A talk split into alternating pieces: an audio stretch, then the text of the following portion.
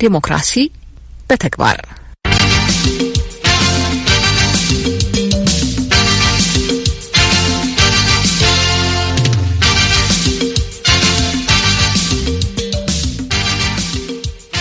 የዛሬው የዲሞክራሲ በተግባር ዝግጅታችን በእስር ቤት የሚገኙ ፖለቲከኞች ለመጪው ምርጫ እጩ ሆነው መቅረብ መቻል ያለመቻላቸውን በተመለከተ ፖለቲከኞች፣ ምርጫ ቦርድና አንድ የሕግ ባለሙያ የሰጡት አስተያየት ተካቶበት የተሰናዳ ዝግጅት ነው። እንደሚከተለው ይቀርባል።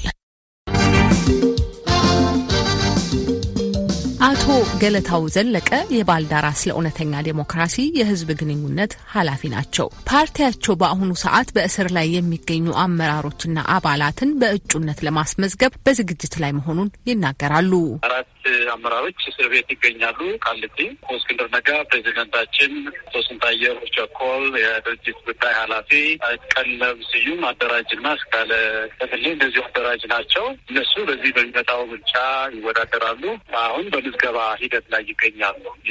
በሚመጣው ምርጫ እዚህ አዲስ አበባ ላይ ለስንታየሁ እስክንድር ለክልል ይወዳደራሉ። ቀለብ ስዩም ለተወካዮች ምክር ቤት ይወዳደራለች። የኢትዮጵያ ብሔራዊ ምርጫ ቦርድ ከትላንት በስቲያ ከፖለቲካ ፓርቲዎች ጋር በነበረው ስብሰባ ላይ ይህንን የእጩ ማስመዝገብ ሂደት በተመለከተ ጥያቄ ተነስቶ ነበር። ጥያቄውን ያነሱት አቶ ዳውድ ኢብሳ በሊቀመንበርነት የሚመሩት የኦሮሞ ነጻነት ግንባር ኦነግ የህዝብ ግንኙነት ኃላፊ አቶ በቴ ኡርጌሳ ሲሆኑ በእስር ላይ የሚገኙ አባሎቻቸውን በእጩነት ማቅረብ ስለሚችሉበት ሁኔታ ማብራሪያ ጠይቀው ነበር። አቶ በቴ ከምርጫው ጋር በተያያዘ ሶስት የተለያዩ ጉዳዮችን እንዳነሱ ገልጸው አንደኛው የእጩዎች ጉዳይ እንደሆነ ለአሜሪካ ድምጽ ገልጸዋል። አምና እጩዎችን መልምለን ነበር። እጩ ለማቅረብ አንድ ወር ሲቀር ነው በኮቪድ ምክንያት ምርጫው የተራዘመው እና በዛን ወቅት የመለመልናቸው ውስጥ ዘጠና percent ኡ አሁን የሚገኙት ናቸው እና የእኛ ጥያቄ እነዚህ አሁን በተለያየ ምክንያት ተይዘው ያሉት ነገር ግን በፍርድ ሂደትም ላይ ያሉት መብታቸው በፍርድ ቤት እስካልተገፈፈ ድረስ እጩ ሆኖ መቅረብ ይችላሉ የሚል ጥያቄ ነበረ። የኢትዮጵያ ብሔራዊ ምርጫ ቦርድ ሰብሳቢ ብርቱካን ሚደቅሳ በዚህ ስብሰባ ላይ ለተነሳው ጥያቄ ምላሽ ሲሰጡ በእስር ላይ የሚገኙ ፖለቲከኞች ለምርጫ እጩ ሆነው መቅረብ እንደማይችሉ ተናግረዋል። እስር ቤት ያሉ ሰዎች በእጩነት መቅረብ ይችላሉ ወይ? አጭሩ መልስ አይችሉም ነው። ምክንያቱም እሱን በር ከከፈት ነው የኦነግ አባላት ብቻ ሳይሆኑ በነፍስ ግድያም የተከሰሱት ባይፈረድባቸውም እንኳን እጩ እንቅረብ ሊሉን ነው። አንዳንድ ሀገራት ያቀርባሉ፣ ስትሬንጅ በሆነ ሁኔታ ማለት ነው። ግን የኛ ሕግ ያንን የሚያዝ አይደለም። ለምን አላዘዘም ወይም ለምን አልፈቀደም ወደሚለው መሄድ አልችልም። ግን ያን የሚፈቅድ አይደለም እና እስር ላይ ያሉ ፖለቲካ ፓርቲዎች አባላት በእጩነት ይቀርባሉ የሚባልበት ሁኔታ የህግ አግባብ የለም ማለት ነው። ግን እስር ቤት ቆይተው ፍርድ ቤት ነጻ እስካላቸው በከባድ ወንጀል እስካልተፈረደባቸው ወይም ፍርድ ቤቱ መብታቸውን እስካልገደበባቸው በእጩነት ለመመዝገብም ሆነ ለመወዳደር ይችላሉ። አቶ በቴ ጥያቄዎቻቸው እስካልተመለሱ ድረስ በምርጫ የመሳተፋቸው ሁኔታ አነስተኛ መሆኑን ጠቅሰው በተለያየ አጋጣሚ ፓርቲያቸው ጉዳዩን እንደሚያነሳውና ከምርጫ ቦርድ ሊቀመንበር ጋር በተገናኙበት ጊዜም ይህንኑ መናገራቸውን ገልጸዋል። አቶ ገለታው በበኩላቸው በሕጉ መሰረት እስረኞቹን ለምርጫ ማስመዝገብ እንደሚቀጥሉና ስለ መከልከሉ የሚያውቁት ነገር እንደሌለ ተናግረዋል። ይህንን ምላሽ ይዘን ወደ ምርጫ ቦርድ የተመለስን ሲሆን ቦርዱ ይህንን ውሳኔ ያሳለፈው በእጩ ተወዳዳሪዎች ምዝገባ የድጋፍ ፊርማ አሰባሰብና መለያ ምልክት አመራረጥ መመሪያ ቁጥር ሰባት ሁለት ሺ አስራ ሶስት መሰረት መሆኑን ገልጸውልናል። በዚህ መመሪያ ላይ የእጩነት መመዘኛዎች መሰረት የእጩነት ምዝገባ ጥያቄ አቀራረብና የምዝገባ ስነ ስርዓት ክፍል ላይ በህግ ወይም በፍርድ ቤት ውሳኔ የመምረጥ ወይም የመመረጥ መብቱ ያልተገፈፈ ሰው እጩ ሆኖ እንደሚቀርብ ሰፍሯል። የቦርዱ ሊቀመንበር ብርቱካን ሚደቅሳም እንደተናገሩት እስር ቤት የሚገኝ ሰው በእጩነት ይቀርባል የሚል ህግ የለም ነው። በፖለቲካ ፓርቲዎቹ ጥያቄና የምርጫ ቦርዱን አስተያየት ጠቅሰን የህግ ባለሙያ ጠይቀናል። አቶ ደበበ ኃይለ ገብርኤል የህግ ባለሙያ ሲሆኑ ከምርጫ የመምረጥና የመመረጥ መብት ጋር በተያያዘ በተለያየ ጊዜ ስልጠናዎችን በመስጠት ይታወቃሉ። ህጉ ምን ይላል የሚለውን ብንመለከት ይሻላል። የመምረጥና መምረጥ መብት በህገ መንግስቱ አንቀጽ ሰላሳ ስምንት ላይ እንደተመለከት ነው መሰረታዊ የዲሞክራሲያዊ መብት ነው። ይሄ በህገ መንግስቱ ላይ የተረጋገጠ ነው። የተወሰኑ ሊሟሉ የሚገባቸውን ነገር ህገ መንግስቱ አንቀጽ ያመላክታል። ከዛ በተረፈ ደግሞ በዝርዝር የፖለቲካ ፓርቲዎች እና የምርጫ አዋጁ እንደዚሁ የሚያስቀምጣቸው ድንጋጌዎች አሉ። ይሄ አሁን በቅርብ የወጣው አዋጅ ቁጥር አስራ አንድ ስልሳ ሁለት ሁለት ሺ አስራ አንድ ላይ የተቀመጡ ነገሮች አሉ። በዚህ አዋጅ ስለ ምርጫ መርሆች የሚናገረውን አንቀጽ አምስት ጠቅሰው በአንቀጹ ንዑስ ቁጥር ሁለት ስር የተደነገገውን በመያዝ የህግ አስተያየታቸውን ይሰጣሉ። አቶ ደበበ የመምረጥ ወይም የመመረጥ መብቱ በህግ ወይም በፍርድ ቤት ውሳኔ ያልተገደበ ማንኛውም ኢትዮጵያዊ መምረጥ ወይም መመረጥ ይችላል። ሆኖም ለመምረጥም ሆነ ለመመረጥ አይገደድም ይላል። ይሄ እንግዲህ በመርህ ደረጃ የተቀመጠ ነው። ስለዚህ አንድ ሰው እንዳይመረጥ ሊያደርገው የሚችለው ምክንያት በሁለት ነው። አንደኛ ግልጽ በሆነ ህግ የተከለከለ መሆን አለበት። በዚህ ህግ መሰረት ልትመረጥ አትችልም ተብሎ እንዲህ አይነት ሰው ሊመረጥ አይችልም ተብሎ በህግ መደንገግ አለበት። ወይም ደግሞ በፍርድ ቤት ውሳኔ መብቱ የተገደበ መሆን አለበት።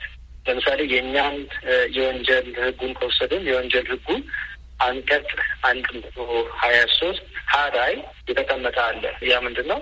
ፍርድ ቤት በአንድ ወንጀል የተከሰሰ ሰውን በተጨማሪ እንደ ተጨማሪ ቅጣት ነው የሚወሰደው። በተጨማሪ ያ ሰው በመምረጥ መመረጥ መብቱ እንዳይሰራበት ጨምሮ ሊያዝ ይችላል። የሰራው ወንጀል ከእንደዚህ አይነቱ ከሲቪል መብት ጋር የተያያዘ ሆኖ በሚያገኘው ጊዜና ተገቢ ነው ብሎ ፍርድ ቤቱ ካመነ ውሳኔ ሲሰጥ ይሄ ሰው ለተወሰነ ጊዜ ከመምረጥና መምረጥ መብቱ ታቅቦ ወይም ደግሞ ታግዶ ይቆዩ ብሎ ይህን ሊያስቀምጥ ይችላል። በምርጫ አዋጁ ላይ ለእጩ የሚያበቁ ዝርዝር መስፈርቶችን የሚዘረዝረው በአንቀጽ ሰላሳ አንድ አንድ ሰ የተገለጸውንም ጠቅሰው ያስረዳሉ። ለእጩነት የሚያበቁ መመዘኛዎች ይልና ሰላሳ አንድ ላይ ንዑስ ቁጥር አንድ በህግ ወይም በፍርድ ቤት ውሳኔ የመምረጥ ወይም የመምረጥ መብቱ ያልተገፈፈ ይላል። አሁንም ሌላ የሚያስቀምጠው ነገር የለውም። ስለዚህ አንድ ሰው እጩነት ለመቅረብ ሊያሟላቸው የሚገባቸው ዝርዝር መስፈርቶች ተዘርዝረዋል። ከዛ ውስጥ አንዱ በህግ ወይም በፍርድ ቤት ውሳኔ የመምረጥ ወይም የመምረጥ መብቱ ያልተገፈፈ ይላል። ሌሎቹ ይሄ የእድሜ ጉዳይ አለ፣ የዜግነት ጉዳይ አለ፣ የመደበኛ የመኖሪያ ስፍራ ጋር ተያይዞ የተቀመጠ አለ፣ ከአእምሮ ጤንነት ጋር ተያይዞ የተቀመጡ የተለያዩ መስፈርቶች አሉ እና ከነዛ ውስጥ አንደኛው መስፈርት ይሄ ነው። በህግ ወይም በፍርድ ቤት ውሳኔ የመምረጥ ወይም የመምረጥ መብቱ ያልተገፈፈ የሚል ነው። ሌላ እንግዲህ በዚህ አዋጅ ላይ በእስር ላይ የሚገኙ ሰዎች መምረጥ አይችሉም ወይም ደግሞ በእጩነት መቅረብ አይችሉም የሚል ግልጽ ድንጋጌ እዚህ አዋጅ ላይ የለም። ይህንን ለማየት ባደረግኩት ጥረት እንደዚህ አይነት ክልከላ አያስቀምጥም። ኖሮ በዚሁ አንቀጽ ሰላሳ አንድ ላይ ይገለጽ ነበረ። ከእነዚህ ዝርዝር አንቀጾች አንጻርም በእስር ላይ የሚገኙ ሰዎች አላቸው ያሉትን መብት ይናገራሉ። አቶ ደበበ እንግዲህ በእስር ላይ ያሉ ሰዎች ሁለት ነገር ያው ለይቶ ማየትን ይጠይቃል። በእኛ ህገ መንግስቱ ላይ የተቀመጠ ዓለም አቀፍ ተቀባይነት ያለው ማንኛውም የተከሰሰ ሰው በተከሰሰበት ጉዳይ ጥፋተኛ ተብሎ እስከሚወሰን ድረስ ንጹህ ሆኖ የመገመት መብቱ የተጠበቀ ነው። ንጹህ ነው ተብሎ ነው የሚታሰበው። ጥፋተኝነቱ የሚረጋገጠው በኋላ ነው። በክርክር ሂደት ማስረጃ ቀርቦ ማስረጃውን ተከላክሎ ከዛ በኋላ ያንን ማስረጃ መከላከል በቂ ማስረጃ ማቅረብ ካልቻለ ፍርድ ቤት ጉዳዩን ተመልክቶ ጥፋተኛ ሊለው ይችላል። በነገራችን ላይ even ጥፋተኛ እንኳን ተብሎ ቢባል ፍርድ ቤት ጉዳዩን ተመልክቶ በመምረጥና መመረጥ መብት ውስጥ ልትሳተፍ አይገባህም ብሎ ካልከለከለው በስተቀር ጥፋተኛ እንኳን ሆኖ ቢገኝ አሁንም በዚህ የሲቪል መብቱ ሊሰራበት ይችላል። ስለዚህ በፍርድ ሂደት ላይ ያሉ ሰዎች ንጹህ ሆነው ነው የሚቀመጡት። ያን ብቻም አይደለም even ቢፈረድባቸውም ፍርድ ቤት በተጨማሪ ካላዘዘ በስተቀረ የፍርድ ክልከላ ካላደረገ በስተቀረ የመምረጥና መመረጥ መብታቸውን ሊሰሩበት ይችላሉ።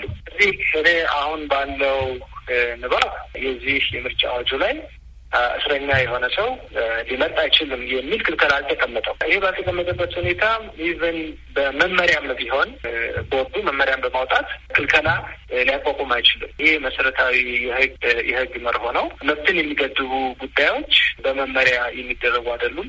መብትን የሚገድቡ ጉዳዮች በአዋጅ ነው ሊወጡ የሚገባቸው። በተወካዮች ምክር ቤት በሚወጣ አዋጅ ነው ሊደነገጉ የሚገባቸው። ከዛ በተረፈ የምርጫ አዋጁም ቢሆን እንዲህ አይነት ገደብ ሊያስቀምጥ እንደሚችል መመሪያ በማውጣት ቦርዱ በዚህ መብት ላይ ገደብ ሊያስቀምጥ እንደሚችል የሚያመላክት ነገር አዋጁ ላይም የለም። የአፈጣጠም ችግር ሊነሳ ይችል ይሆናል። ከዛ በተረፈ ግን በህግ ረገድ በስር ላይ ያሉ ሰዎች በእጩነት ሊቀርቡ አይችሉም የሚል ግልጽ የሆነ ህግ በሌለበት ሁኔታ መከልከል አይቻልም የሚል አቋም ነው ያለ። በአጠቃላይ ፓርቲዎቹ በእስር ላይ የሚገኙ አባላቶቻቸውን በእጩነት ለማስመዝገብ በመጠየቅ ሂደት እንደሚገፉበት ገልጸዋል። ቦርዱ እንደማይቻል ገልጿል። የህግ ባለሙያው ደግሞ ይቻላል ብለዋል። እኛም በጉዳዩ ላይ ተጨማሪ ማብራሪያዎችን ሊሰጡ የሚችሉ ውይይቶችን ይዘን እንመለሳለን። ለአሜሪካ ድምጽ ጽዮን ግርማ ከሲልቨር ስፕሪንግ ሜሪላንድ